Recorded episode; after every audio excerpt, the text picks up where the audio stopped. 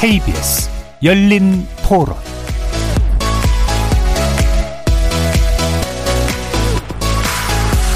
안녕하십니까. KBS 열린 토론 정준희입니다.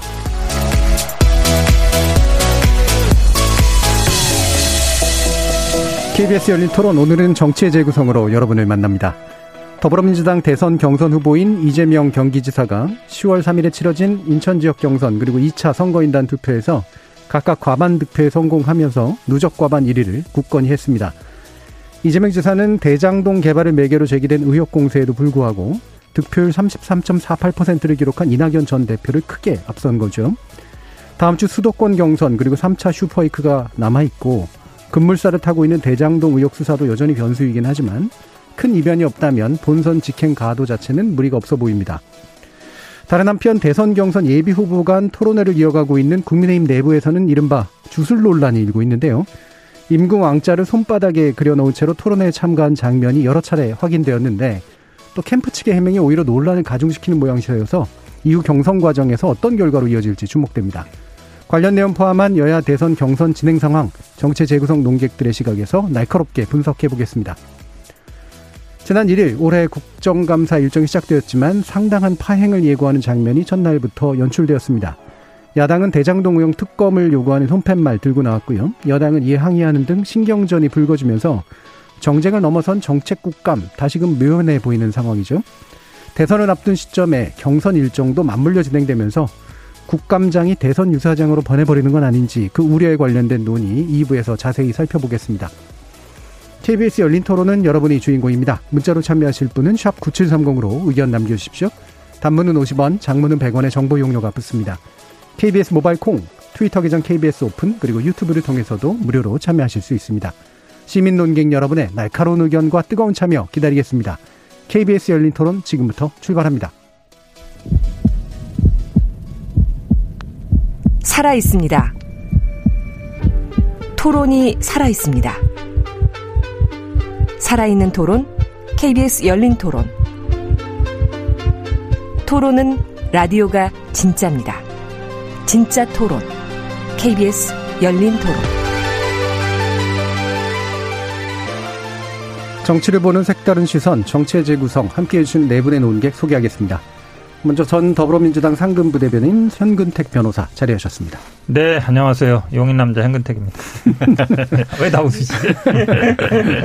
어, 남성이셨군요. 예, 저 전 청와대 대변인 박정하 국민의힘 강원 원주갑 당협위원장 나오셨습니다. 네, 안녕하세요. 박정하입니다. 자, 그리고 국민의힘 전남 순천 당협위원장 천하람 변호사 나오셨습니다. 예, 전남 순천의 천하람입니다. 그리고 전 정의당 혁신위원이셨던 김준우 변호사 안녕하세요. 김준우 변호사입니다. 자, 이재명 지사, 어, 2차 슈퍼이크도 아주 무난히 통과를 했습니다. 어, 전반적으로는 이제 득표율이 상당히 굳건해지는 그런 양상이고, 최다 득표도 하기도 했었고요. 자, 현근택 변호사님은, 어, 어떻게, 어, 지금 보고 계신지 한번 말씀 먼저 들어보죠.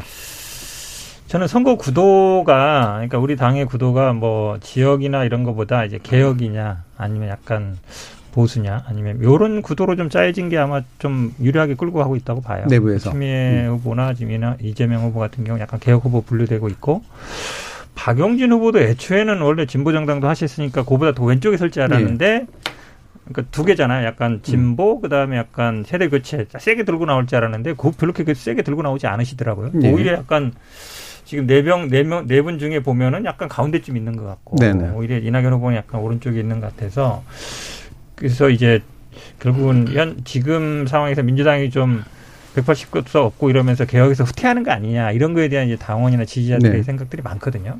그러는 게 아마 제가 보기에는 좀 이게 그러니까 추미애 후보의 지지율이 조금 떨어지면 이재명 후보 지지율이 좀 올라가고 약간 약간 연동되는 듯한 그러니까 약간 제로섬은 아니지만 그렇게 보이긴 하는데 그래도 어쨌든 구도 자체는 개혁 때 뭐 제가 보기에 반개혁까지는 아니지만 그래도 뭐 약간 미진한 개혁, 막 미진한 개혁, 음. 비개혁, 음. 반개혁 그럴까요? 음. 아, 그때 반이라는 거는 반대 반자가 아니라 이제 예, 절반, 절반 예. 음, 뭐 이런 것 같아서 그런 구도 자체가 일단 좀 유리하다고 보고요.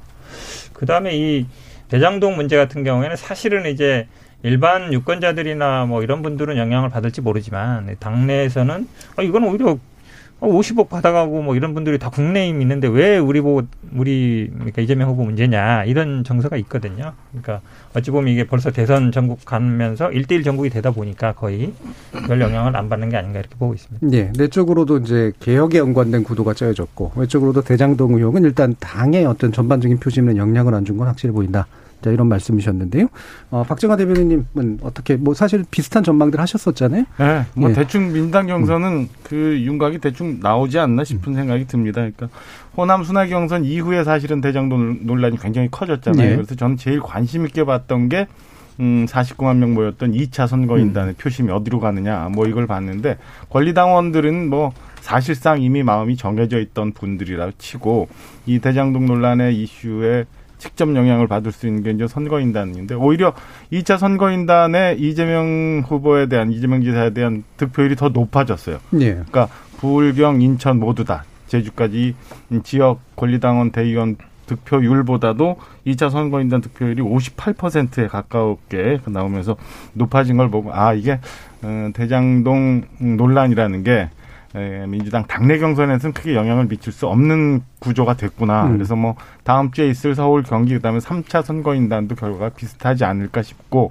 어, 말씀하신 것처럼 사실은 당내 경선이다 보니까 오히려 후보를 지켜야겠다. 예. 라는 어, 지지층의 결집 효과 그리고 이미 이전에 호남 순회 경선을 하면서 사실은 이낙연 후보가 굉장한 표차로 좀 이기면서 어, 역전의 발판이 좀 보여졌으면 흥행을 하면서 주목도가 높아졌을 텐데 이미 그때 어, 판이 대충 끝난 것 아니냐라는 일반 선거인단의 판단 뭐 이런 것들이 섞여서 어, 이런 결과가 나온 것 같아요. 뭐 결과적으로 어찌 됐든 많은 분들이 다 예상하시는 것처럼 음, 이낙연 후보가 역전 그 다음에 뭐 결선 이런 것들은 어, 기대하기가 조금 어려워지는 상황이고 오히려 이런 상황으로 간다면 문재인 대통령께서 지난번 경선에서 받았던 57%의 예, 득표를 이재명 지사가 어 뭐 넘느냐 못 넘느냐 오히려 음. 이런 데 관심이 좀 가지 않을까 그렇게 생각이 듭니다. 예. 실제로 이제 거의 굳어가는 모양새 또는 그 이상이 될 수도 있다라고 이제 보시는 건데요. 예. 김준우 변호사님은. 일단 그 대장동 효과가 없었다고는 저는 말 못하는데 예. 그거는 이제 투표율이 한 10% 정도 떨어진 음. 수치가 보이는 것 같습니다. 그래서 아마 어 이제 대장동 때문에 뭔가 좀 불안한 심리가 있지만 그렇다고 해서 그 어, 대체제로 이낙연 후보가 충분히 설득력 있게 유권자들을 설득하지 못한 거 아닌가라는 생각이 많이 들고요. 결국 문재인 정부의 우산 내지는 문재인 정부의 유산 플러스 호남 외에 다른 컨텐츠로 승부를 보지 못했던 이낙연 후보와 어쨌든 저쨌든 어, 말은 많지만 어쨌든 일정한 성과를 통해서 다른 어, 정체성이나 아이덴티티를 보여준 이재명 후보 이 양자 구도 속에서 이재명 후보를 좀 택한 분들이 어쨌든 우리 정당에서 어, 나올 후보 중에 본선 경쟁력이 제일 높은 사람은 이재명 지사다라고 생각한 분들은 투표장에서 나왔던 것 같고 어, 조금 불안하다고 생각하신 분들 일부는 투표장에 그냥 안 나옴으로써 그냥 자신의 의사 표시를 한 게 아닌가 싶습니다. 예. 집사부 일체 이낙연 후보 나온 거 보셨어요 혹시? 아, 그거 못 봤습니다. 일찍 나왔으면 좀 달라졌을 것 같아요. 네. 그 SBS 선택이 좀 아쉽긴 하죠. 제가- 볼 때는 그거는 추석 전에 이낙연 후보가 제일 먼저 나왔으면 조금 더 예. 빛을 발할 수 있지 않았을까라는 생각이 들긴 하더라고요. 네. 네. 천하람 변호사님. 음. 네, 저 그 일단 그 이재명 지사가 이제 유동규 당시 이제 네. 본부장 굉장히 어 굉장히 중요한 역할을 했고 이재명 지사와 정치적으로도 굉장히 같이 활동을 많이 했고 중요한 자리에도 많이 갔었어요. 그래서 예. 유동규 본부장이 구속되고 뭐 이런 것들은 어, 민주당 내에서도 조금 더 중도적인 성향에 있는 분들에게는 굉장히 영향을 줄 수도 있다고 봅니다. 근데 음. 문제는 너무 진행이 많이 됐어요. 네. 그러니까 민주당 경선이 진행이 많이 됐고 어 그러다 보니까 이걸 뒤집을 수 있겠다는 생각이 저부터도 별로 안 들거든요. 네, 그러니까 아마 그 이재명 지사에게 불안감을 느끼시는 분들도 이제는 어쩔 수 없다라고 생각하고 계시는 분들이 많은 것 같고요. 방금 김준호 변호사님도 말씀하셨지만 그 1차 슈퍼위크에서 선거인단의 투표율이 한 74% 정도 됐습니다. 근데 2차 슈퍼위크에서는 59%로 떨어졌거든요. 음. 근데 뭐 59%도 낮은 건 아닙니다만은 이분들이 어, 적극적으로 민주당 경선에서 표를 행사하고 싶어서 모인 분들인데 사실 기존에 비해서 한 14% 정도 감소했죠. 그러다 보니까 그 안에서도 아, 이재명 지사를 좀에 대해서 잘 좀 미심쩍다라고 하는 분들은 어, 투표를 많이 안 하셨던 것 같고요. 음. 방금 김준호 변호사 말씀하셨지만 그럼에도 불구하고 이낙연 후보를 찍자니 이낙연 후보의 매력도 그렇게 높지 않을 뿐더러 이낙연 후보를 찍는다고 해서 뭘 바뀌겠어? 이렇게 생각이 되다 보니까 투표를 안 하는 걸로 많이 바뀐 것 같습니다. 그래서 저도 이제 뭐 사실상 그 매직 넘버가 한 뭐 15만 명 정도밖에 안 네. 남았다라고 하고 있는 상황이기 때문에 어 뭐 정말로 뭐 이재명 지사의 부정이나 뭐 비리를 직접적으로 증명, 증명할 수 있는 스모킹건이 나오지 않는 한은 예, 예. 민주당 경선에 뭐 큰 변수는 없지 않을까 그렇게 예. 예상이 됩니다. 마침 또 그 얘기를 해주셔서요. 그러니까 일단은 뭐 흔히 말하면 중도나 좀 더 이렇게 약간 이제 그 유보적인 입장에 처해 있는 사람들이 약간 투표율 측면에서 영향을 받은 것 같다라고 이제 진단을 해주셨는데 전체 이제 당선 가능성에 대한 여론조사를 보면 크게 흔들리는 것 같지는 않거든요. 근데 이게 이제 과연 요 추세대로 갈 거냐 아니냐의 문제도 있을 텐데 일단 유동규 어, 전 본부장이 일단 구속이 됐잖아요. 어, 이게 일각에서는 이제 아마 구속은 안 될 거야 뭐 이렇게 예측하시는 분들도 있었는데 구속이 되면서 뭔가 상당히 진척되는 듯한 모습들이 나와서 이 부분은 또 캠프 담당이시도 하고 또 법률가이시도 하시니까 정근택 변호사님 말씀도 한번 들어볼게요. 일단은 뭐 지금 투표율이 낮다 이 부분을 말씀하신 것 같은데 음. 이제 그런 분이 있어요. 이게 어 지금 선거인단이랑 모아놓은 게 214만 명이에요. 그렇죠. 그러니까 1차, 2차, 3차 이렇게 모았는데 그게 음. 보면 1차 모집하는 사람들은 조금 적극적인 사람, 음. 2차는 그래 좀덜 적극적인 사람, 3차는 아마 더 적극, 덜 적극적이겠죠. 수도 조금 줄어, 줄어들고 있습니다.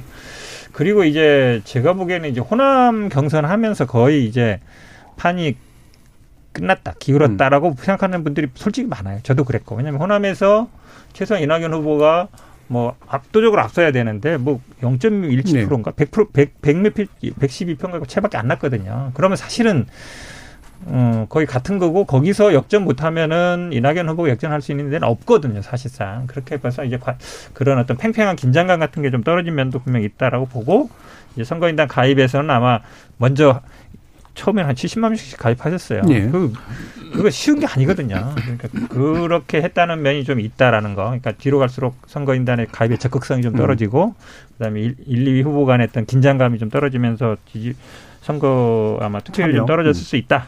이렇게 보고요. 그다음에 지금 말씀하신 것처럼 이 유동규 부분이 이제 두 개잖아요. 지금 하나는 이제 뇌물, 하나는 네. 배임 부분인데 뇌물 부분은 뭐 명확한 것 같아요. 왜냐면 지금 경기도 그 작년 12월에 경기도 지검사 끝나고 나와서 뭐 개인적으로 그 사람들 만나서 뭘 한 거기 때문에 음. 보통 뭐 이 보통 만약에 이게 뭐 시장하고 관계가 되려면 인허가 줄때 예, 그때가 사실은 조금 제일 이해관계가 클 때잖아요. 네. 근데 이게 공직 다 끝나고 벌써 한 2015년 일이니까 벌써 6년 정도 지난 일인데 이제 와서 이제 한 거기 때문에 개인적인 비리일 가능성이 굉장히 높다라고 음. 보고요. 이제 배임 문제가 좀 걸리는 거죠. 배임 문제가 걸리는데 결국은 이 어쨌든 이 민간에게 돈을 많이 돌아가게끔 만드는데 지사 이 지사가 뭐 최소한 뭐 지시 아니면 방조라도 한 거 아니냐 이 부분이 남는데 예. 뭐 우리 두 분 변호사 계시지만 이게 사실은 이제 배임으로 하기가 쉽지 않은 부분이에요. 네. 결과론적인 거거든요. 그 당시의 기준으로 봐야 되는데 지금 와서 보니까 이만큼 남았다. 그러니까 너 잘못했고 배임이다. 이렇게 얘기하면 회사 운영하는 사람은 다 걸립니다. 회사 대표는 다 걸리기 때문에 당시 기준으로 봐야 되는데 2011년 당시 이게 막 어, 공, 공영에서 민간으로 넘어왔을 때는 그 당시에 외부 용역 기관 했을 때는 한 3천억 정도였고 그거조차도 성남시 의회에서는 너무 많다. 이거 갖고 도시공사 설립 못한다. 이런 의견들이 많았고요. 그다음에 2015년 당시에도 한 6, 7천억 정도 남으면 시가 한 4,600억 갖고 오고 나머지는 한 1,600, 700억은 민간이 갖고 가라. 그걸 전제로 한 거예요. 네. 근데 그 이후로 그러니까 부동산 가격 상승을 보면 2011년부터 15년까지는 대도시 지가 상승률이 0.몇 프로에서 1, 2% 사이 왔다 갔다 했는데 2016년부터 2020년까지는 거의 막 4% 5%씩 올랐어요. 그 토지 가격이. 그만큼 2016년부터 굉장히 많이 올랐거든요. 그러다 보니까 벌어진 일이라서 이걸 사후적인 판단으로 이제 와서 민간에 그 갖고 가는 왜 못 막았냐 네. 이렇게 하기는 제가 보기에 배임은 쉽지 않다. 네. 그래서 저는 형사적인 문제는 없을 거라고 보고 예. 있습니다. 그러니까 좀 더 아까 이제 천하람 변호사님 말씀하신 스모킹 건에 가까운 건 이제 이 지사와의 연관성 내지 심지어는 이제 뭔가 특혜를 주는 과정에서 연루됐을 가능성 부분인데 이 부분은 지극히 낮은 것으로 이제 보시는 거고 어 다만 이제 배임 부분에서 어왜 민간에게 더 많이 민간에 가는 걸 더 많이 환수해 보지 못했느냐 그거를 고칠 만한 기회도 있었는데 왜 못 고쳤느냐라고 지금 나오고 있는 의혹은 실질적으로는 법, 법리적으로 성공하기 좀 어려울 것 같다라는 건데 천하람 변호사님 말씀 들어요. 그거는 좀 그 다른 게요. 그러니까 어, 뇌물을 당시에 인허가를 줄 때 뭔가 특혜를 줬으니까 뇌물을 뭐 뇌물을 주는 시점은 나중에 돈 생기고 나서 주더라도 그때 특혜를 줄 때 뭔가 같이 짜고 뭐 어떤 계획을 세웠을 수도 있겠죠. 그뭐 수사기관 수사를 예. 봐야 되겠지만. 근데 만약에 그 인허가를 하는 시점에 아무 문제가 없었다라고 하면 이걸 뇌물이라고 얘기하기도 어렵고요. 뭐 사후 뇌물 뭐 이런 뭐 다양한 음. 쟁점들이 있지만 그 그때 당시에 계획을 세울 때 잘 몰랐기 때문에 이게 배임이 되긴 어렵다라는 얘기는 뇌물죄가 성립하면 그 얘기는 성립 안 합니다. 네. 그러니까 경, 그 판단의 재량을 인정하는 뭐 경영 판단의 원칙 이런 것들이 있는데요. 근데 그거 말 그대로 자기가 심의 성실의 원칙을 다하면서 그때 당시에 주어진 정보를 합리적으로 판단해서 다른 어떤 뭐 부정한 요소 없이 판단을 했을 때 그게 적용이 되는 거기 때문에 어떤 로비라든지 뭐 뇌물을 받았다든지 하면 그런 원칙은 적용되기가 일단 어렵고요. 그 다음에 어 이 지금도 얘기가 나오는 게 뭐 얼마를 환수했다, 뭐 당시로선 최선을 다했다라고 하는데 그렇지 않다는 얘기들도 많이 나오고 있어요. 그러니까 음. 초과이익 환수 규정을 넣자라고 하는 팀이 있었는데 어, 그 팀을 싹 다 갈아 엎어버린다. 그리고 비슷하게 민관 합동으로 하던 케이스들이 있었는데 그 협약서 같은 것들을 벤치마킹하면서 유독 초과이익 환수에 관한 규정만 제외한다라든지 예. 또 어 뭐 다른 컨소시움 뭐 메리츠였죠. 거기서는 어 뭐 기부 체납은 비슷한 규모로 하고 또 초과이익 환수는 주겠다라고 하는데도 거기를 배제하고 굳이 이런 식으로 한다든지 좀 이해하기 어려운 부분들이 많이 있거든요. 그렇기 때문에 유동규 씨의 배임 혐의는 저는 뭐 좀 더 지켜봐야 되겠지만 어느 정도 증명이 가능할 것 같은데 그렇다라고 하면 이재명 지사의 관여가 어느 정도냐라고 봐야 되는데 이게 뭐 모르겠습니다. 뭐 100억 한 1000억짜리 개발 사업이다라고 하면 당시 성남시장이 뭐 그렇게까지 구체적으로 알았겠느냐라고 얘기할 수가 있는데 이게 엄청나게 큰 개발 사업이고요. 성남시장으로서는 어, 당시에 성패가 달려 있는 거고 본인도 실제로 뭐 단군 일- 일의 최대 업적이라고 뭐 본인이 설계했다라고까지 얘기하시고 계시니까 어 저는 그뭐 이런 식으로 초과이익 환수라든지 여러 설계 과정에서 유동규 당시 본부장이 뭔가 왜 특혜를 줬다라는 게 나온다면 어, 이런 부분에 대해서 과연 이재명 지사가 몰랐겠느냐 몰랐다면 오히려 직무유기에 가까운 건 아니겠느냐라는 예. 비판이 따라올 거라고 봅니다. 음, 예. 자, 김준호 변호사님. 그러니까 배임죄 관련해서 유동규 본부장 같은 경우는 뭔가 새로운 증거들이 나오면서 어, 범죄가 될 수 있는 가능성도 배제할 수는 없겠죠. 근데 이제 유동규 본부장은 본부장이었고, 그럼 그 위에 또 성남도시개발공사 사장이 있고, 예. 근데 그 위에 이제 성남시장 이재명이라는 사람이 있는 건데 배임죄라는 건 타인의 재산을 이제 관리하는 사무에 있는 위치에 있는 자에게 이제 처벌되는 규정이라서 어쨌든 성남 도시공사가 일차적인 그 자산 관리 주체로 음. 돼 있기 때문에 형법상 이재명 지사까지 배임죄로 의율하기는 사실 간단치는 않은 문제가 음. 있는 것 같고요. 두 번째는 그 어쨌든 생각보다 훨씬 더 많은 수익이 나다 보니까 920억짜리 공사를 또 화천대유 그러니까 그쪽에 더 물렸습니다. 그러니까 예. 말하자면 책임을 더 더 초과 수익이 좀 났으니까 성남시에 조금 더 기부 체납 형식으로 920억에 상당하는 이익을 좀 내놔라라고 얘기한 부분이 있었기 때문에 이걸 가지고 배임죄로 어쨌든 의율하기는 좀 쉽지는 않아 보입니다. 근데 법적으로 그런 것이고 어쨌든 유동규 본부장 혹은 유동규 전 경기관광공사 사장이 이번에 이제 구속이 되고 정영학 회계사가 어, 내준 녹취록에 뭔가 부적절한 것, 언행들이 분명히 담겨 있다는 면에서 봤을 때 유동규 본부장이 구속되고 이게 나중에 막 기소까지 된다면 이재명 후보의 본선 경쟁력에 있어서 분명히 예. 뭐 스크래치 이상의 어떤 상처가 되는 것은 분명해 보이고 이게 계속 어 대선판 올해 연말까지는 이, 구- 이 쟁점이 계속 살아있을 것 같습니다. 제가 볼 때는 검찰이 적어도 11월 중순 정도까지 1차적으로 수사를 마무리할 것으로 보이는데 그때까지 어떤 것들이 새롭게 나타나느냐 그 정황에서 좀 더 지켜볼 문제가 아닌가 싶습니다. 예. 하나만 짧게 그 말씀 드리면 방금 이제 김준호 변호사 말씀하신 920억을 추가로 환수했다 이런 얘기를 많이 하시더라고요. 만약에 그쪽이랑 결탁을 했으면 굳이 그렇게까지 했겠느냐. 처음에 받을 부분만 받으면 되지 말씀 많이 하시는데 저도 이렇게 찾아보니까 920억짜리 추가 공사를 했다라는 게 그 남판교 당시 대장 지구의 남쪽으로 가는 그 산 산이 막혀 있는데 거기에 터널을 뚫는 네. 공사였거든요. 이게 어 제가 만약에 그때 당시 토지 분양까지, 그러니까 아파트 분양까지 하는 업자였다면 이 터널 뚫는 거 얼마든지 돈을 내고라도 할 것 같아요. 그러니까 인허가를 얻어내는 게 어려운 거지. 그 남쪽에 터널이 생김으로 인해서 인해서 대장지구의 남쪽 경기 남부 쪽과의 접근성도 굉장히 좋아지는 부분들이 있거든요. 그러다 보면 당연히 화천대유는 분양 사업까지 이어서 하기 때문에 그 분양을 함에 있어서 이 투자한 920억보다 훨씬 더 그 분양가를 올릴 수 있는 효과들도 나올 수 있고요. 그러니까 무슨 얘기냐면 이재명 지사께서 뭐 여러 뭐 5천억 원 이상을 환수했다라고 말씀하시는데 그 환수하는 것 중에 현금을 제외한 나머지 부분은 과연 이게 민간으로 했었어도 기부 체납을 받을 수 없는 성격의 것인가? 그리고 이게 과연 정말로 말 그대로 공적인 그 가치만으로 한 것인가라는 거는 좀 꼼꼼하게 따져봐야 되는 부분인 것 예. 같습니다. 그러면 이제 중요한 아주 부분 지적하셨는데, 예. 그러니까 이그 대장동이 어디냐 어디다면 어디냐면요. 사실은 원래 대장 IC가 있어요. 그러니까 예. 미금역에서 저 어, 용서 고속도로 사이에 보면 거기 IC가 있거든요. 네. 지금 말씀드린 그 920억 들어간 터널은 어디냐면 서판교하고 연결하는 터널이에요. 네. 그 산을 하나 넘어가는 그 터널이 굉장히 깁니다. 지금 개통은 했는데 공식 개통은 아니고 이제 한 차선만 가지고 있는데 사실은 그게 있느냐 없느냐는 굉장히 커요. 거기 있으면 남판교를 불러도 돼. 판교랑 통하니까. 없으면 사실은 생활권은 미금역이 되는 네. 상황이에요. 거기론 근데 거기 미금하는 대장 IC는 원래 생길 수밖에 없는 상황인데 위쪽은 제가 보기에 그게 반드시 그 사업에서 했을 건가.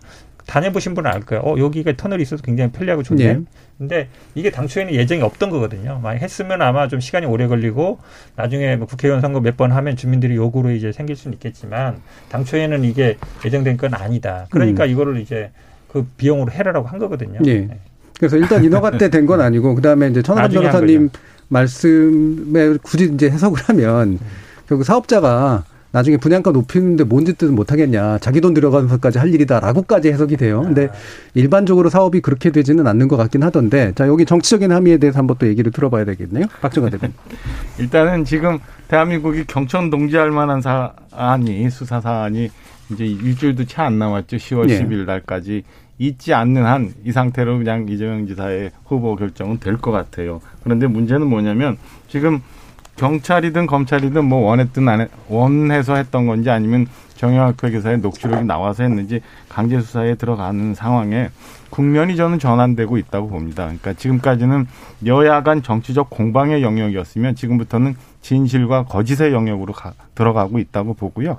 과연 이게 어, 뭐 요즘 손바닥 얘기 많이 나오는데 손바닥으로 하늘을 가릴 수 있는 일인지 한번 지켜볼 일이다 이렇게 보여집니다. 우선은 지금 이 대장동 사업이 1조 5천억이라고 하거든요. 성남이 굉장히 규모가 큰 기초 단체임에도 불구하고 1조 5천억 사업이 굉장히 큰 건데 그냥 거기에 소속돼 있는 성남 도시개발공사의 본부장이 모든 걸 다 설계를 했다.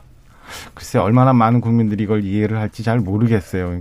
어, 당균일의 최대의 치적이라고 얘기하고 본인이 직접 설계했다고 하시는 이재명 지사가 아무것도 이 사안에 개입하지 않았다는 거는 시간이 흐르면 저는 확인이 될 거라고 보고요. 어쩌면 어쩌면 이 건으로 인해서 이번 대선은 어쩌면 대장동 대선이 될 수도 있고 저는 뭐 우리 현 변호사님 같은 경우는 음, 경계를 일으키겠지만 음, 생, 상상도 못했던 지금까지 상상도 못했던 초유의 사태가 일어날 수도 있는 상황이다라고 보여집니다. 그래서 검찰 수사가 어디까지 제대로 된 수사를 할지는 잘 모르겠습니다만 수사 결과에 따라서 혹은 뭐 몰리다 몰리다 나중에 뭐 특검이나 국정조사까지도 갈지 모르겠습니다만 그러면 저는 어 많은 일들이 예 우리가 지금 상상할 수 없는 많은 일들이 발생할 거다. 그래서 요즘에 저는 이재명 기사의 말씀 하나하나가 이렇게 허투루 들리지 않는 생각이 들어요. 뭐 돼지, 뭐 마귀, 새치여, 도둑, 뭐 작물 이게 과연 그 1등을 달리고 있는 여당의 대통령 후보가 하실 말씀인가 쓸 수 있는 단어들인가 왜 저렇게 어, 자극적인 단어들 쓰실까? 저는 내부적으로 굉장히 그 음, 긴장하고 있음을 이런 데서 느낄 수 있지 않나라는 생각이 예. 듭니다. 알겠습니다. 자, 이 부분 더 얘기하면은 이제 또 이제 이 얘기가 길어지니까 긴장 일단 전혀 안 하고 있는데. 편안해 보이지 않아요? 네, 이게 이제. 네, 국민의힘 쪽이니까 또 나올 수 있는 얘기죠. 국민의힘을 대상으로 한 얘기니까 이제 그런 그 뭔가 이렇게 세 보이는데 이렇게 얘기를 하시는 것 같고요. 긴장은 아니다 이런 말씀 주셨어요. 자 오윤재 님께서 모두가 대세에 맞춰 yes 할 때 그래도 전남과 광주를 no했다는 사실 잊지 마십시오. 제기된 의혹들에 대한 합리적 의심을 하기보다 대세에 몸을 맡기는 상황 우려됩니다라고 말씀 주셨는데. 어, 반반이었던 것 같습니다. 그 당시 그 표현은.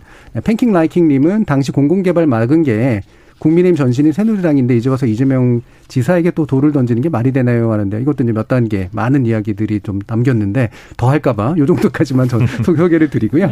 어, 국민의힘 쪽으로 좀 넘어가 보죠. 예, 지금 어. 윤석열 후보에 관련된 이야기들이 아무래도 이제 계속해서 나오게 되는데 저는 뭐 이 사안 자체가 뭐 엄청난 사안인가 싶기는 합니다만 이미지에는 상당히 영향을 줄 수 있는 그런 사안인 것도 맞는 것 같아요. 결국은 이제 왕자 쓴 채 TV 토론에 참여했다. 라면서 얘기했고 이제 대변인 해명선에서 또 이게 약간 말이 꼬인 그런 측면들도 굉장히 많아서 이 부분 천하람 변호사님 어떻게 말씀 주실 수 있을까요? 아, 진짜 답답하죠. 음. 아, 이거 지금 뭐 이런 쓸데없는 이슈로 사실 지금 뭐 대장동도 대장동이지만 뭐 미래 비전도 좀 얘기하고 각자 정책에 네. 대해서도 얘기하고 해야 되는데 사실 5차 TV 토론 끝나고 나서는 TV 토론 내용이 아니라 이거 왕자 얘기밖에 언론에 남지 않은 것 같거든요. 제가 보니까 되게 어, 국민의힘에 소속된 사람으로서 좀 일단 안타깝고요. 그 윤석열 후보 캠프의 대응에 대해서도 당연히 쓴소리를 안 할 수가 없는 네. 것이 뭐 지지자가 써주셨는데 그래도 뭐 적절하지 않았던 것 같다. 이거를 뭐 지우고 나가든지 했었어야 되는데 저희가 처신이 좀 부적절했다라는 정도로 그냥 뭐 사과를 하고 그냥 넘어갔으면 되는데 거기에 대해서 무슨 또 홍준표 후보가 뭘 개명을 할 때도 역술인한테 했다느니 네. 뭐 다른 분도 뭐 붉은색 뭐 속옷을 입고 다닌다느니 막 이런 식의 얘기들을 하고 또 그 대변인과 후보 본인과 소통이 뭐 원활하지 않은지 어떤지는 모르겠으나 대변인이 뭐 처음에는 또 이때 한 번만 네, 했다라는 그렇죠. 식으로 얘기했다가 자꾸 막 뭐 혼선이 있는 식으로 음. 얘기를 하다 보니까 어 사실 한 반나절 정도 얘기하고 지나가면 될 이슈를 뭐 하루 종일 뭐, 이, 뭐 거의 뭐 톱뉴스로 다루게끔 만들다 만들었는데 네. 여튼 저도 방금 뭐 교수님 말씀대로 이슈 자체는 그렇게까지 크다라고 할 수는 없는데 어 대응이 굉장히 미숙했고 또 어, 특히 이제 뭐 기독교 를 믿는 분들이라든가 네. 이런 분들이 봤을 때는 이게 뭔가 싶은 그런 좀 안 좋은 하나의 뉴스이긴 했습니다. 예. 지금 네. 윤석열 후보에 대해서 보수 기독교층의 지지가 꽤 센 편인데 네. 사실 요즘에 최근에 댓글 달리는 거나 이런 게 확실히 좀 부정적인 측면들이 좀 있어요. 그래서 이게 이미지에는 확실히 좀 영향이 가는 것 같은데 네, 말씀- 제가 아직 최재형 네. 후보 캠프에 몸을 담고 있었다면 그런 분들이 최재형 후보 쪽으로 와줬으면 좋겠다고 말씀을 드렸겠지만 아, 어디 뭐, 가지 않겠어요, 뒤로? 네, 뭐 아마 그렇습니다. 황교안 후보 쪽으로 가고 있는 것 같습니다. 박재관 대변인도 말씀 좀 주시죠.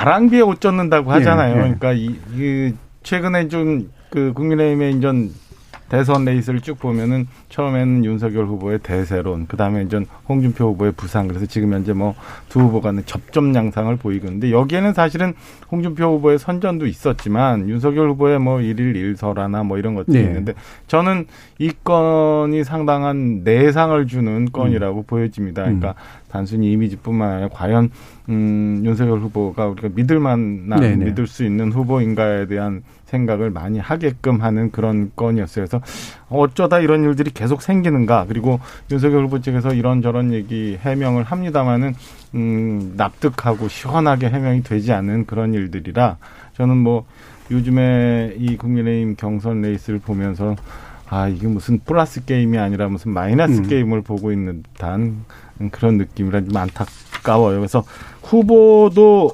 오늘도 또 뭐 여러 가지 또 실수의 말씀들을 음. 많이 하셨더라고요. 그래서 온 후보도 그렇고 캠프 내에서도 그렇고 뭔가 좀 정리를 좀 해서 어찌 됐건 전 어, 곧 국민의힘은 전 4강이 결정되는 10월 8일 날 4강이 결정이 되고 윤석열 후보 뭐 예상대로 그 안에는 들어갈 테니까 좀 정비를 해서 제대로 국민들이 그다음에 야당을 지지하는 지지층들이 좀 안심하고 뭔가 이렇게 볼 수 있는 그런 레이스를 했으면 좋겠다라는 생각이 듭니다. 뭐 누구 꼭 지금 윤석열 후보 얘기하고 있습니다만 누구 하나 그 제대로 된 파이팅이나 뭔가 이 비전이나 이슈를 보여주지 못해서 안타깝다라는 생각이 좀 듭니다. 그러니까 이게 선거 시기에는 뭐 온갖 것들이 다 문제가 되니까 특히 이런 거는 사실 약간 없어 보이고 민망하고 이런 건에 가까운 건데 이 거짓말을 한 듯해 보이거나 자, 아니면 이거 별거 문제도 아닌데 왜 그래라고 해버리면 이제 약간 영린이 건드리는 그런 이슈가 되는데 김준호 변호사님은 어떻게 평가하고 네? 그러니까 사건이 일어난 원인도 문제지만 사건이 일어났을 때 거기 위기에 대해 대응하는 방식에 약간 조잡함이랄까요? 음, 음. 예, 그렇게 좀 보이는 것 같아요. 그게 이제 그 김만배 씨 누나로부터 연희동 집을 판 사고 파는 문제에 더 있었던 해명이 조금 어, 깔끔하지 않았을 네, 때가 있었고요. 이번에 왕자 관련한 논란도 그러면 이제 3차 토론, 4차 토론, 5차 토론에 다 왕자를 어 쓰고 왔다고 하고 뭐 손가락을 중심으로 씻었다라고 얘기하는 해명이 사실은 어 대변인을 바꿔야 되는 거 아닌가라는 생각이 저는 개인적으로 예. 좀 들고 그래서 이거는 어좀 초반에 있었던 그 계속 있었던 뭐 안동대를 방문했을 때나 뭐 몇 가지 어, 말 실수라고 얘기했던 것들이 다시 좀 재림하는 것 같아서 불안한 후보라는 어, 표상을 계속 본인이 오늘 또 위장당원 얘기까지 해가지고 해서 어, 메시지 팀도 그렇고 후보 본인도 그렇고 조금 더 긴장을 해야 되지 않을까. 일정이 많고 계속 뭔가 따라가다 보면 이제 뭔가 홀린 듯한 발언들이 계속 나오기 예. 십상이라고 저는 생각을 하는데 그럼에도 불구하고 이게 좀 1, 2위를 다투는 후보답지 않은 품격인 것 같긴 합니다. 해명이든 뭐 처신이든 다요. 네. 예. 현근택 변호사님. 저도 사실은 이제 TV 토론 팀에 있으면 한 음.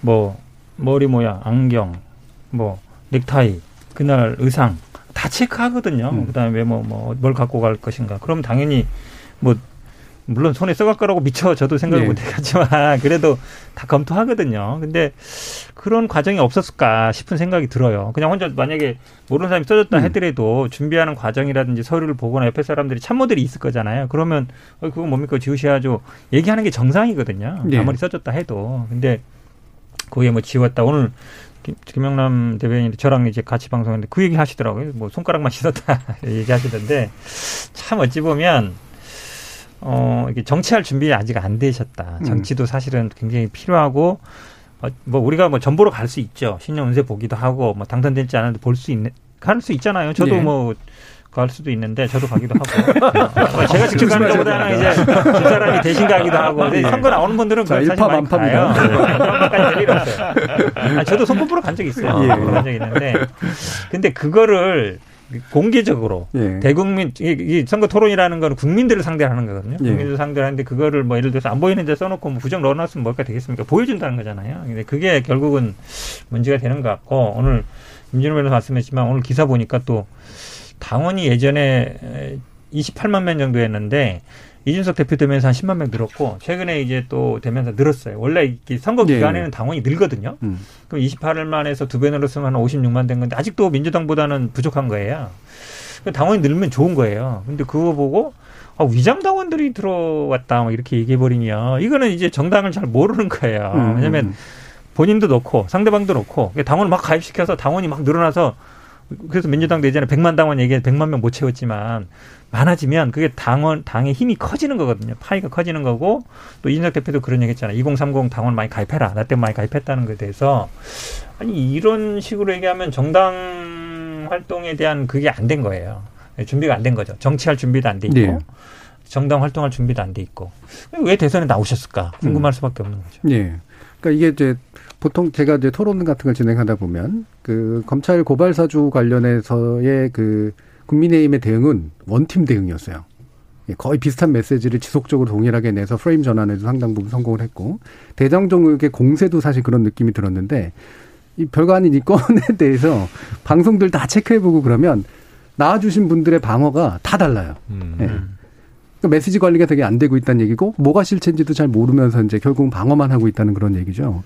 그러니까 저도 여기서 약간 음. 그 유- 윤석열 후보 캠프에 대해서 또 조금 더 쓴소리를 하자면 윤석열 후보가 그 상계동이었나 어디 노원구에서 아무튼 교통봉사 활동을 한 적이 있었어요. 네. 이준석 대표가 네, 거기 있어요. 앞에서 해라고 음, 추천해주고 네. 해가지고 근데 이제 그때 제가 그 하는 활동하시는 이 그 교통봉사하는 사- 사진을 봤는데 좀 너무 좀 딱딱하시더라고요. 그래서 딱딱하고 약간 이렇게 이 그 봉사 활동만 열심히 하고 있고 사실 이게 예. 봉사 활동이 목적이 아니라 길 건너는 분들하고 인사도 하고 이렇게 좀 따뜻한 모습도 그렇죠. 나오고 해야 되는데 이제 그런 사진들을 보면서 혹시 캠프가 후보에게 의견을 적극적으로 못 내는 것 아닌가라는 걱정이 좀 됐었어요. 그러니까 후보와 캠프 사이에 이렇게 뭐랄까 좀 쓴소리도 하고 캠프에 계시는 분들이 이렇게 하시면 안 됩니다. 예. 좀더 뭐 좀 더 부드럽게 하십시오라든지.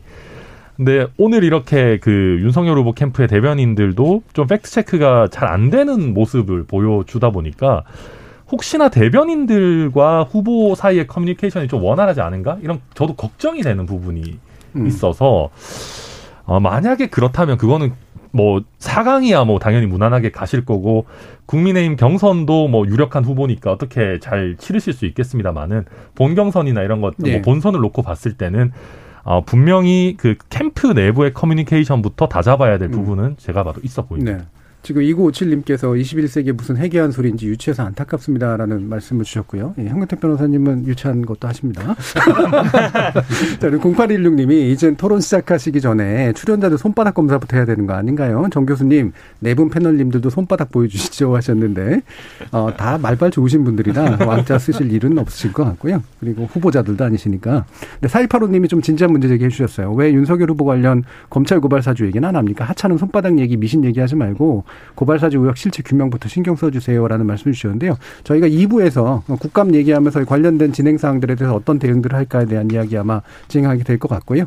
1부 마치기 전에 사실 이 부분 이제 한번 점검하고 넘어갈라 했는데 어, 국민의힘 그 대선 경선 예비 후보들의 토론회 5차까지 진행이 됐는데 대체로 대진표 성과는 어떤 것 같다. 그래서 4강에는 누가 될 것 같다. 이제 이런 얘기거든요. 이게 뭐 돗자리 깔자는 얘기는 아니고요. 나름대로 평가에 기반한 예측을 해달라는 그런 말씀이니까 아, 이 부분에 제일 강력한 어, 후보자이신 힘주루 변호사님께서 얘기해 주시죠. 아, 근데 그게 그 지금 여론조사 70% 당원 투표 30%라는 규정이 돼 있잖아요.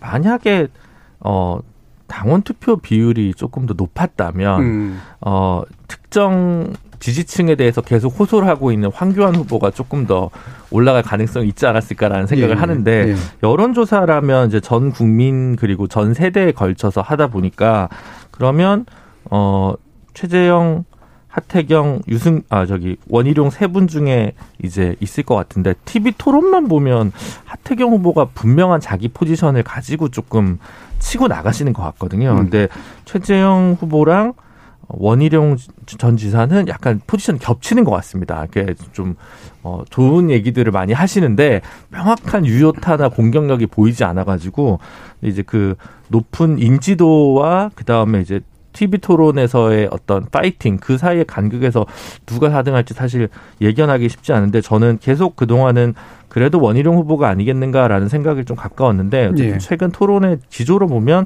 하태경 후보가 조금 상승세 아닌가 그렇게 음. 좀 생각하고 있습니다. 예. 또 이 부분에 그 우리 박정현 대변인께서도 냉정하게 또 진단하시잖아요. 한번 말씀 일단 들어봐야죠. 일단 예. 보면은 전반적으로 뭐 이 저기 국민의힘 토론회 이전에 민주당도 그렇고 국민의힘도 그렇고 이번 대선 같은 식으로 경선이 이루어진다면 음. 당내 경선이 무슨 의미가 있을까라는 음. 생각이 들어요. 예. 그러니까 양쪽 당 모두 그 1, 2 후보한테 굉장히 엄청 엄청난 검증이라는 이름으로 네가티브가 네. 많이 있고 뭐 그런 의혹들도 있는데 오히려 당내에서는 더 결집하는 효과들이 그렇죠. 보이거든요. 양당 똑같이 음. 그렇다면은 토론을 계속해봐야 아무 없이- 의미 없이 그냥 될 후보 뽑아가는 거란 음. 거라서 아 이거 우리나라 정당 구조상 이게 이런 식으로 가면 무슨 경선이 필요한가라는 생각을 우선 전제로 말씀드리고 예. 그 국민의힘 토론회 우선 보면은 윤석열 후보 같은 경우는 이제 시작하기 전에 토론회 두 번이면 저기는 나가 떨어진다 뭐 이런 얘기 음. 많이 있었잖아요. 그런 면에서 보면 어 우리 뭐 왕자 논란이 있어서 이런 이미지 실추나 뭐 이런 논란은 있지만 그래도 선방에 가고 있다. 네. 그래서 그냥 평균 점수 플러스 마이너스 없이 0점 정도는 계속 가고 음. 있다라고 보여지고요.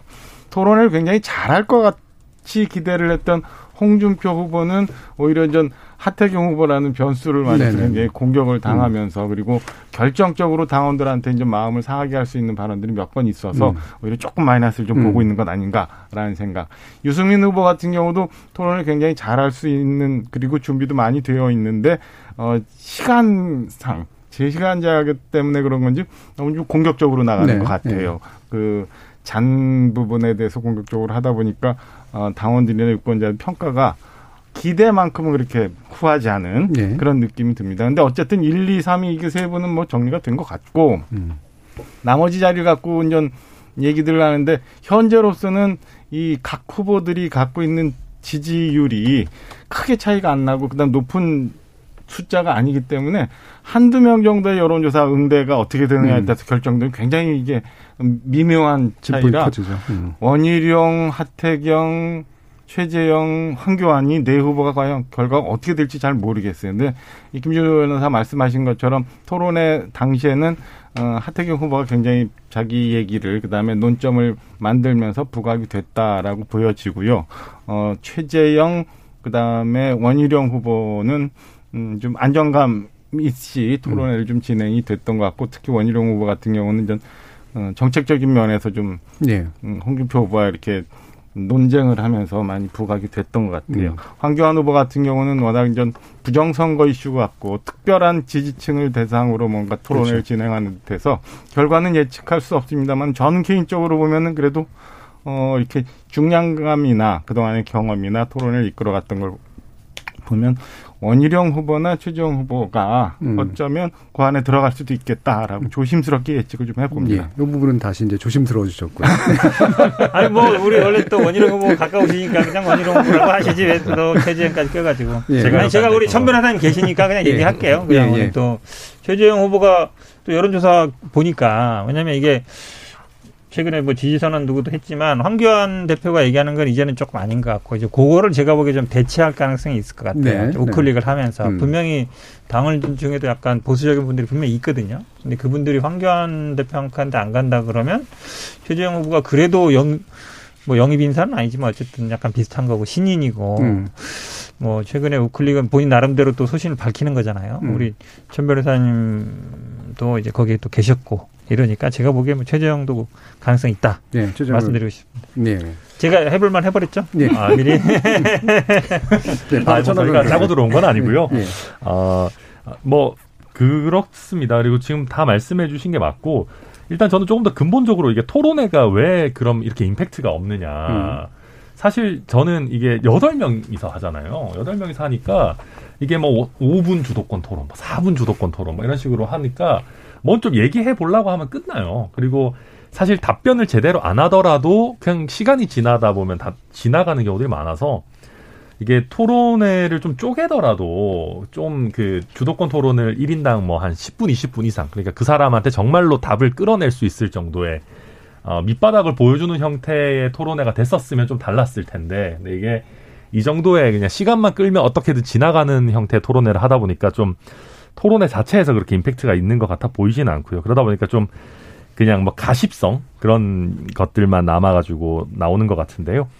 그래서 저도 평가해 주신 거 거의 비슷하고 그러니까 유승민, 홍준표 후보 두 분은 원래 잘할 거라고 기대치가 높으니까 이제 별로 그렇게 아, 그 기대치를 뛰어넘는 매력이나 임팩트를 못 보여주고 계신 것 같고 뭐 윤석열 후보는 제가 봐도 플러스 마이너스 왕자 이런 거 빼고는 그냥 음. 제로를 유지하고 계신 것도 저도 동의합니다. 그리고 어 마- 그래서 제가 방금 말씀드렸던 것 중에도 토론회가 조금 더 임팩트가 있을 수 있는 형태로 이루어졌다면 저는 하태경 후보가 사강에 네. 올라갔을 거라고 보, 보는데 지금 그렇지 않고 않기 때문에 저는 최재형 후보가 올라갈 가능성이 높다고 보고 뭐 원희룡 후보도 당연히 가능성이 있고요. 그러니까 조금 아쉬운 것은 최재형 후보 같은 경우는 토론에 임하는 태도라든가 그리고 처음에 무슨 준비 부족이다 이런 논란이 나왔던 거에 비해서는 뭐 질문 답변 이런 것도 무난하게 굉장히 잘하고 계시는데 아, 김준호 변호사님 말씀하신 것처럼 아, 태도도 좋고 질문 답변도 다 젠틀하고 좋은데 그 언론에서 편집해서 나갈 만한 그런 어떤 핵심적인 내용들이 좀 잘 안 나와요. 그러다 네. 보니까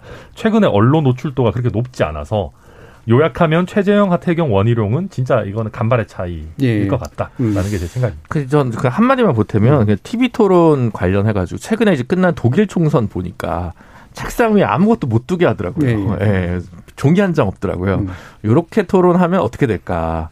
이런 생각이 하나 좀 들었고 아니면 미국처럼 순회 경선하면서 그럼 계속 탈락을 하잖아요. 그런 좀 박진감을 부여해야 되는데 지금 이거는 그냥 1차 뚝, 2차 뚝, 3차 뚝 이렇게 가면 가지고 그냥 한꺼번에 여러 명을 탈락하다 보니까 이 박진감이 좀 떨어지지 않나라는 생각이 네. 들어서 이렇게 많이 나올 경우에 경선룰을 좀 더 박진감 있게 짜는 게 각 당이 좀 가져야 될 고민이 아닌가 싶습니다. 예. 정의당 고민도 있으실 것 같아서 제가 더 얘기는 안 하겠습니다. 자, 뭐 정의당 소속자는 아니시고 제가 이번 주에 예. 경선이 마무리되는 그렇죠. 것으로 되어 예. 있는데 그 투표 중에 있습니다. 현재. 실제로 진행되는 걸 제가 진행해 봐서도 이제 알긴 하는데 내용에 대한 관심들도 많이 생기는데 대중의 이목을 끌기가 참 너무 안 좋은 조건이어서 지금 굉장히 좀 어, 벗어나 있는 그런 상태죠. 자, 또 한 분 벗어난 분에 대해서 좀 얘기해 주신 게 있는데요. 김정은 님께서 안상수 후보는 언급도 안 되네요. 토론 때 웃기고 재밌는 걸로는 1등이라고 생각을 합니다라는 그런 말씀도 주셨어요. 예, 다양한 분들에 대한 다양한 관심들 또 많이 이어가시길 바랍니다. 어, 2부에서는 국정감사 관련된 논의를 해보고요. 자, 1부는 이 정도로 토론을 마무리하도록 하겠습니다. 여러분께서는 KBS 열린 토론과 함께하고 계십니다. takita takita takita takita takita tadigenado tadigenado tadigenado ta takita takita takita takita takita tadigenado tadigenado tadigenado 물음표가 느낌표로 바뀌는 순간 KBS 열린 토론. KBS 열린 토론 정치의 재구성 함께하고 계시는데요. 전 정의당 혁신위원이셨던 김지루 변호사, 국민의힘 전남 순천 당협위원장 전원람 변호사, 국민의힘 강원 원주갑 당협위원장, 전 청와대 대변인 박정화 대변인, 그리고 전 더불어민주당 상근부 대변인 현근택 변호사 이렇게 네 분의 패널과 함께하고 계십니다. 자, 근데 국감 시즌 개막됐는데요. 이맘때 이제 즉 늘 나오는 얘기가 이제 국감 이게 뭐냐 뭐 이런 것들, 그다음에 맨날 증인 가지고 이제 삿바싸움하는 이런 것들인데 어, 결국엔 눈에 띄는 좀 증인들이 좀 있는지 전반적으로 좀 어떻게 진행된다고 보시는지 뭐 간단하게들 일단 뭐 말씀 한번 들어보고 쟁점 한번 얘기해 보죠. 천하람 변호사님부터 말씀 한번 주실까요? 네, 우선 그 대장지구 관련해 가지고 그 국민의힘 입장에서는 뭐 유동규뿐만 뭐 구속돼 있으니까 어떻게 예. 나올 수 있는지 잘 모르겠는데요. 뭐 뿐만 아니라 어 뭐 이한성 천화동인 이사라든지 뭐 이렇게 여러 사람들을 부르고 싶어 하는 건 맞습니다. 근데 방금 사회자께서 앵- 삿바 싸움 말씀해 주셨지만 사실 지금의 의석수를 보면 삿바 싸움을 하는 게 뭐 사실상 굉장히 어려운 예, 예. 그런 상황이기 때문에 어, 특히나 또 지금 더불어민주당 경선이 거의 이재명 지사가 결정되는 국면으로 갔고 그러다 보니까 아, 민주당 입장에서도 그 이재명 지사에 대한 정치 공세로 이어질 수 있는 증인의 채택은 뭐 받아줄 리가 없을 걸로 예상이 됩니다. 그래서 이 정치 공세와 관련한 거 좀 이렇게 나, 나눠지고요. 다만 재밌는 것은 그 경기도 국감이 있어서 거기에는 이재명 지사가 지금 참석하시는 걸로 예상 예성은 네. 되어 있는데 한 가지 변수는 그 전에 한 10일 정도에 어, 매직 넘버를 달성하셔서 1위 후보가 되면 그 경기도 국감 이전에 경기도지사직을 내려놓으실 수도 뭐 음. 있는 거니까 그 부분이 또 조금 한 가지 어, 관전 포인트로 삼을 수 있겠고요. 그 다음에는 산업계나 경제계로 넘어왔을 때는 어, 최근에 그 우리 어, 뭐 네이버, 카카오, 뭐 야놀자, 배달의 민족 같은 그 독점적. 지위에 있는 플랫폼 업체들에 대한 소상공인들의 그 어떤 참 어려움 그런 것들이 많아지고 있기 때문에 굉장히 많은 플랫폼 업체 대표들에 대한 지금 증인 신청이 좀 과하다 싶을 정도로 예, 예. 좀 여러 상임위에서 중복해서 이루어지고 있어서 근데 그게 단순히 불러다가 한번 야단치고 끝나는 거냐 아니면 뭔가 정책적인 대안을 그나마 그래도 내놓느냐라는 것도 또 한 가지 예. 어떤 관전 포인트가 될것 예. 같습니다. 전반적으로 이제 대장동 의혹 관련해서 국민의힘은 상당히 의욕적으로 증인 채택을 하려고 하나 실제로는 아마 잘 안 될 것 같다. 그래서 뭐 의석수의 한계나 여러 가지 면에서 다만 이제 플랫폼 기업들에 관련된 증인 채택이 굉장히 또 반대로 또 예, 두드러지는 그런 모습들이 이제 보이고 있다라는 정도인데 어 지금 이제 사실 또 민주당 같은 경우에는 어, 불씨를 끄지 않으려고 하는 게 이제 이른바 아까 얘기했던 고발사주 의혹 관련된 거기도 해요. 이거는 법무부에 걸쳐 좀 있는데 현근택 변호사님 이건 어떻게 진행될 것 같으세요? 그러니까 이게 국감 때마다 항상 얘기되는 건데요. 그러니까 정치적인 이슈에 대한 증인들, 그러니까. 그다음 뭐 대기업 이제 나 아니면 그 당시에 이슈가 되는 기업인들 네네. 부르는 게. 근데 이게 상임위마다 명단을 보면 거의 똑같아요. 지금 음. 국민의힘도 지금 대장동 관련 뭐 여러 개 상임위 있는데 명단도 저쭉 봤거든요. 많은 데는 한 3, 40명 되고 적은 데는 열 몇 명인데 다 똑같아요. 그러니까 이쪽에서 부르고 저쪽에서 부르고 다 한다는 얘기거든요. 그러니까 대기업 일에 이번에 문제가 되는 것도 다 똑같습니다 보면. 그래서 이게 그러면 상임위를 따로 만들 필요가 없잖아요. 그냥 한 번에 한 번에 다 해버리면 되는데. 본회의에서? 상임 본인이 해버리면 전원위원회에서 하든가. 예. 법사위 부른 사람이나 뭐 행안위 부른 음. 사람이나 뭐 정무위 부른 사람이나 다 똑같거든요. 네. 그래서 이게 결국은 국감이라는 게 이제 국정 감사가 아니라 이제 정치 공방이라는 게 거기서 딱 드러나는 거죠. 음. 그러니까 저희 물론 민주당도 비슷합니다. 다 음. 대장동 원희철, 곽상도 아들 뭐 다 이런 사람들 예. 이제 신청하고 그래서 결국은 어, 니네 것도 못 받고 우리 것도 못 받겠다 이렇게 할 수 있는 것 음. 같은데 이제 지금 고발 사주권도 마찬가지죠. 이것도 또 국감 때마다 항상 나오는 게 증인들이나 이게 하면은 아 수사 중인 사안 수사나 네. 감- 원래 재판에 관여 못하게 돼 있거든요.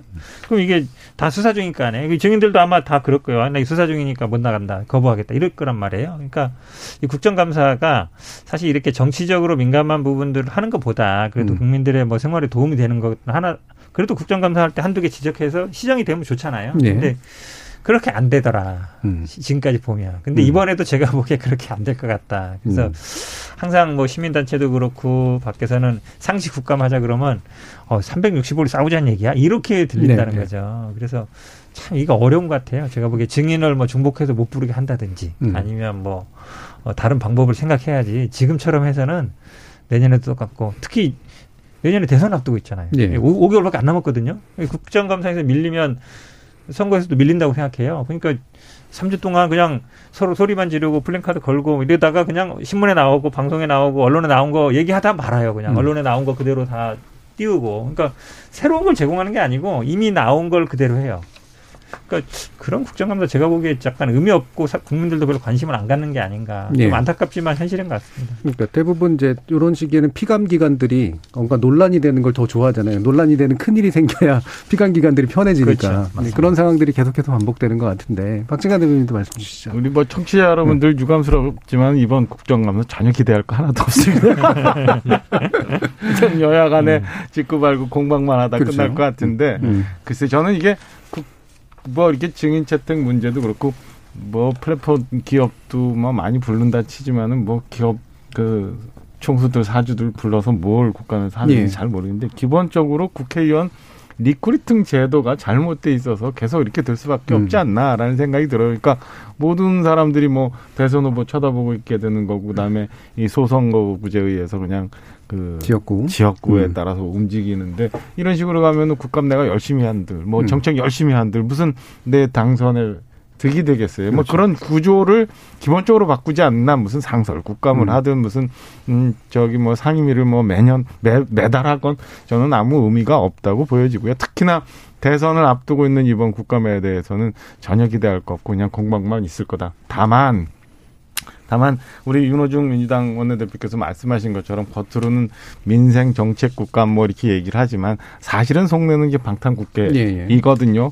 여당으로서 이제 문재인 정부 이제 마지막 마지막이죠. 마감도 네. 하고 새 정부 나올 이런 준비를 좀 해야 되는데 그럴 생각이 뭐 야당은 그마저 이제 100석 정도밖에 안 갖고 있어도 힘이 안 드니까 그렇다 치지만 170석 이상 되는 음. 여당에서 이렇게 그냥 갖고 흘러가도 국회가 제대로 국민들한테 평가를 받을 수 있는지 그다음에 정말 책임을 질 수 있는지 한번 좀 생각해 볼 시점이다라고 생각합니다. 그러니까 네. 일일이 하나씩 따져봐야 괜히 그냥 이런저런 시비만 붙게 되고요. 저는 전반적으로 국회 문제를 다시 한번 고민하는 언젠가 음. 그런 논의들이 좀 있었으면 하는 바람입니다. 예.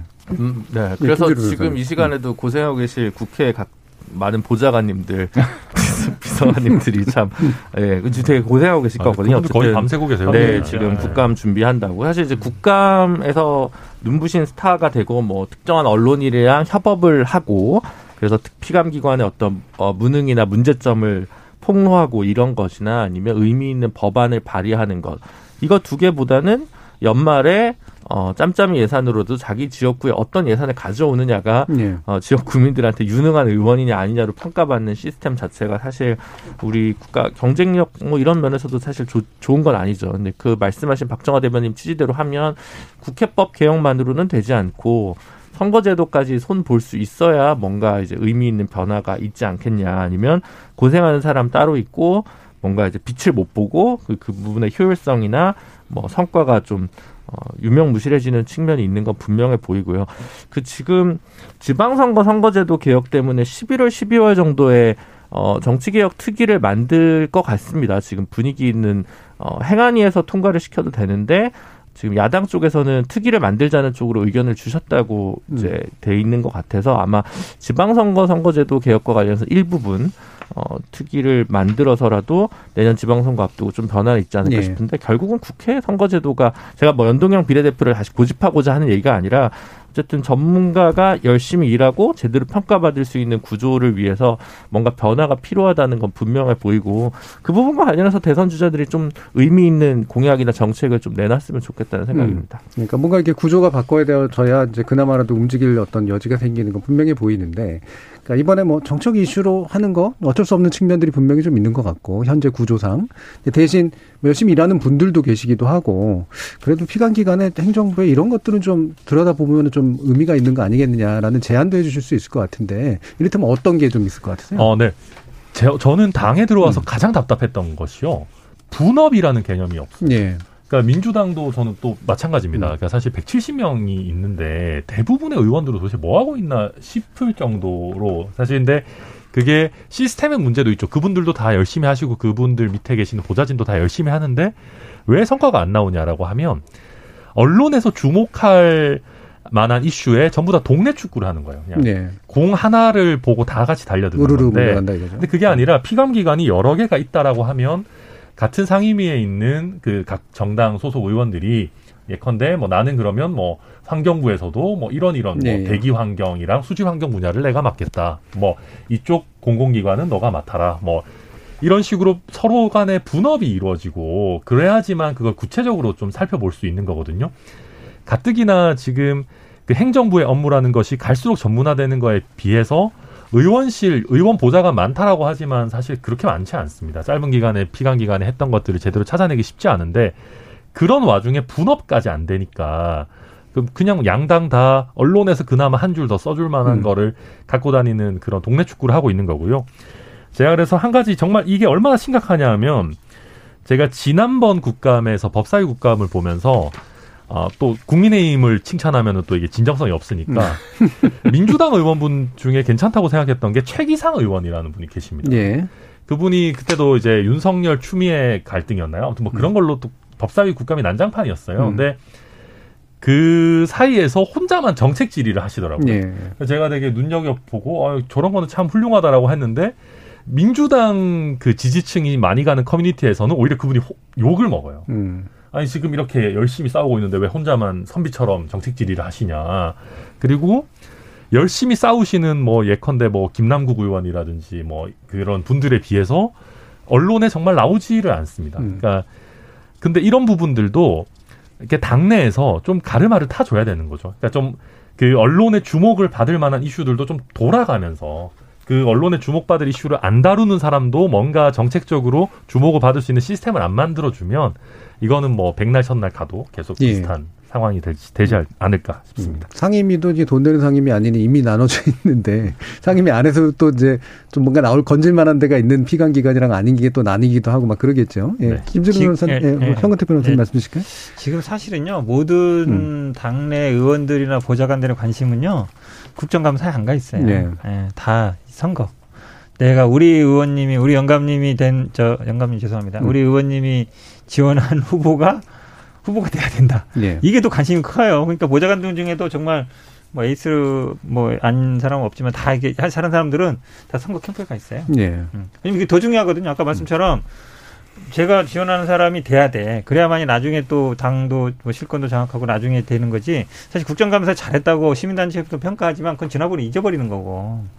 그러니까 지금 어, 뉴스 나오는 거 보면 알잖아요. 국감에서 지난 일주일 동안 했지만 뭐 피켓 들고 내리고 한 거 말고는 별로 없는 거예요. 아마 전주혜 의원이 그거는 좀 뭐 유의하게 본인이 판사 출신이 판사 출신 맞죠? 네. 그러다 보니까 한 것 같은데, 그러니까 국정감사라는 건 본인이 뭔가 이걸 뭘 해야 되는 것인데 제가 보기에는 뭐 거의 다 대선 국면이라서 더구나 지금 다 경선 기간이잖아요. 경선 기간이다 보니까 관심 자체도 줄은 것 같고 음. 또각 당에서 지금 어찌 보면 치열하게 싸우는 문제들이 있잖아요. 고발 사주라든지 지금 뭐 대장경 문제 거기에 다 매몰되고 제가 보면 오히려 경선 국면에는 국감 안 하는 게 차라리 낫겠다 생각이 들어요. 네. 예, 지금 안 그래도 그래서 국감이 원래는 이제 법적으로는 9월 정기국회 이전에 해야죠. 하도록 네. 돼 있고 지금이 약간 뭐 약간 꼼수로 부칙 해석이나 뭐 이런 것들을 해가지고 이제 진행하는 게 관습처럼 굳어진 거로 아는데 김준우 변호사님 뭐 이런 부분도 좀 말씀해 아니 주시죠. 상설 국감 하면 예. 좋죠. 기관별로 나눠가지고 이 기관은 저, 저달에 하고 저 기관은 저달에 하고 이러면 어 뭐랄까 과로에서도 벗어나고 그 다음에 이제 보좌관 공동 보좌관제도 옛날에 얘기 많이 했는데 뭐 예를 들어 뭐 민식이법이나 뭐 음주운전 처벌 예. 사고 관련한 법안도 일곱 개 여덟 개 열 개가 있어요. 의안 정보 시스템에 음. 가면 그럼 뭐 조금 조금 다른데 한 당에서 이렇게 다섯 개 여섯 개씩 나올 필요가 있냐라고 싶은 법안들도 되게 많거든요.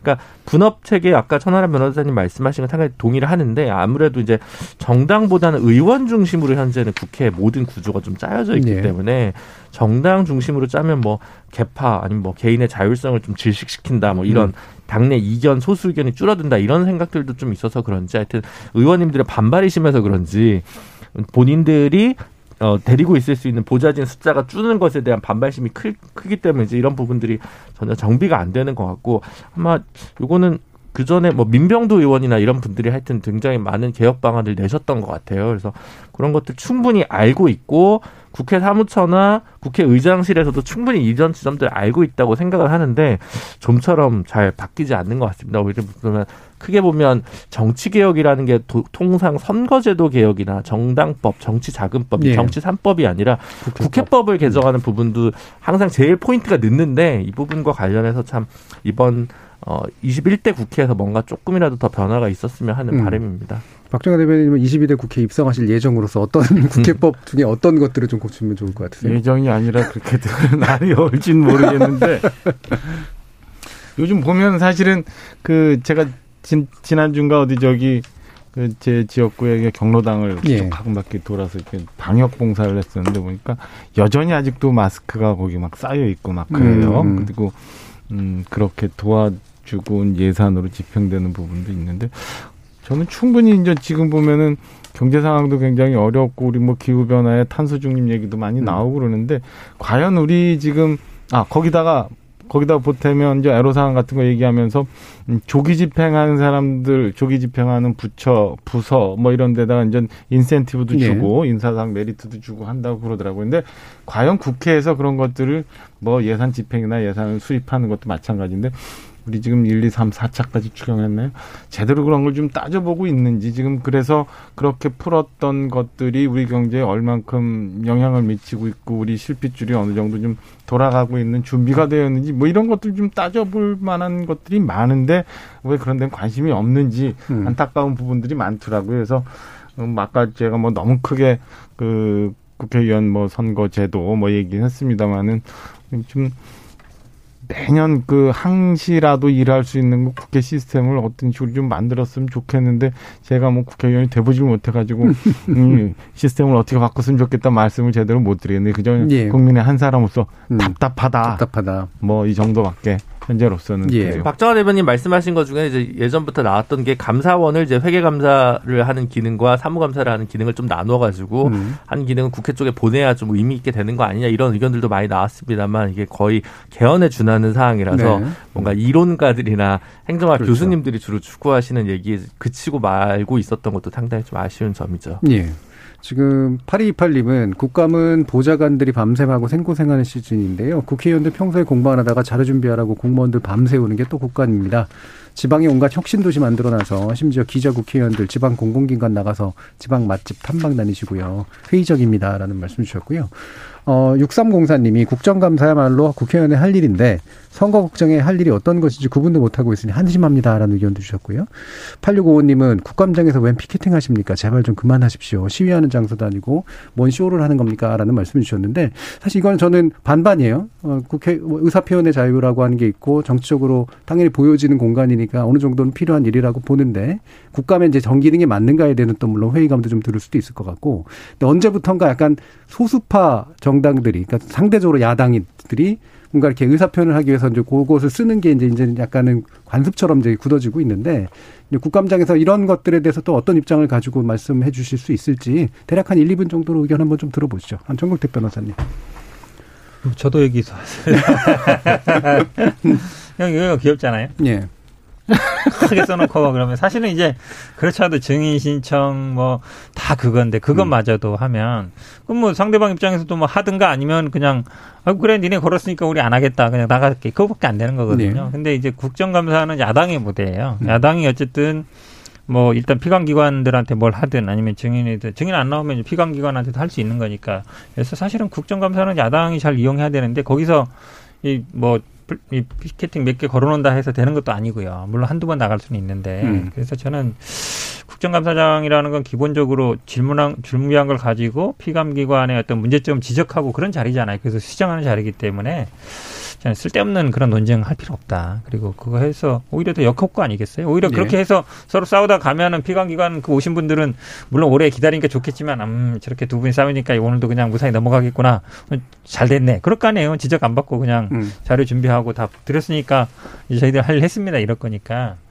야당 입장에서는 그래도 뭔가 지적하고 뭔가 뭐 이 행정부를 감시할 수 있는 기관이니까 어, 피켓팅 이런 건 저는 그 보기에 효과가 별로 없다. 안 하는 게 낫겠다라고. 음, 예, 일종의 마무리 발언 비슷하게 한번 좀 들어보죠. 예, 선하는 변호사님. 아, 네. 뭐 그게 계속 이제 입장이 돌고 도는 거죠. 민주당도 뭐 야당일 때는 또 예. 그런 거를 했었고. 근데 글쎄요. 근데 지금은 워낙 국회 내에서 의석수 차이가 많이 나니까 저는 뭐뭐 제가 국민의힘 소속이니까 아무래도 팔이 안으로 굽는 겁니다만은 민주당에서 사실 그거 피켓 좀 걸어 놓는다고 해서 너무 또 이렇게 막 나가시고 할 것까지 있나라는 생각도 있고요. 또 한 가지 보면 어 최근에 이제 국민의힘도 많이 그래도 그 나아진 게 사실 뭐 극한 투쟁 이런 거는 그렇게까지 하지 않습니다. 그냥 뭐 피켓 좀 걸고 또 가능하면 국회 내에서 그래도 어 하려고 하고 뭐 예전 같이 뭔가 막 밖- 국회 밖으로 나가가지고 어, 극한 투쟁으로 나가고 이런 것들이 많이 없어졌기 때문에 피켓 정도는 또 특히나 대장지구 관련한 이슈는 굉장히 중요한 이슈니까 그래도 좀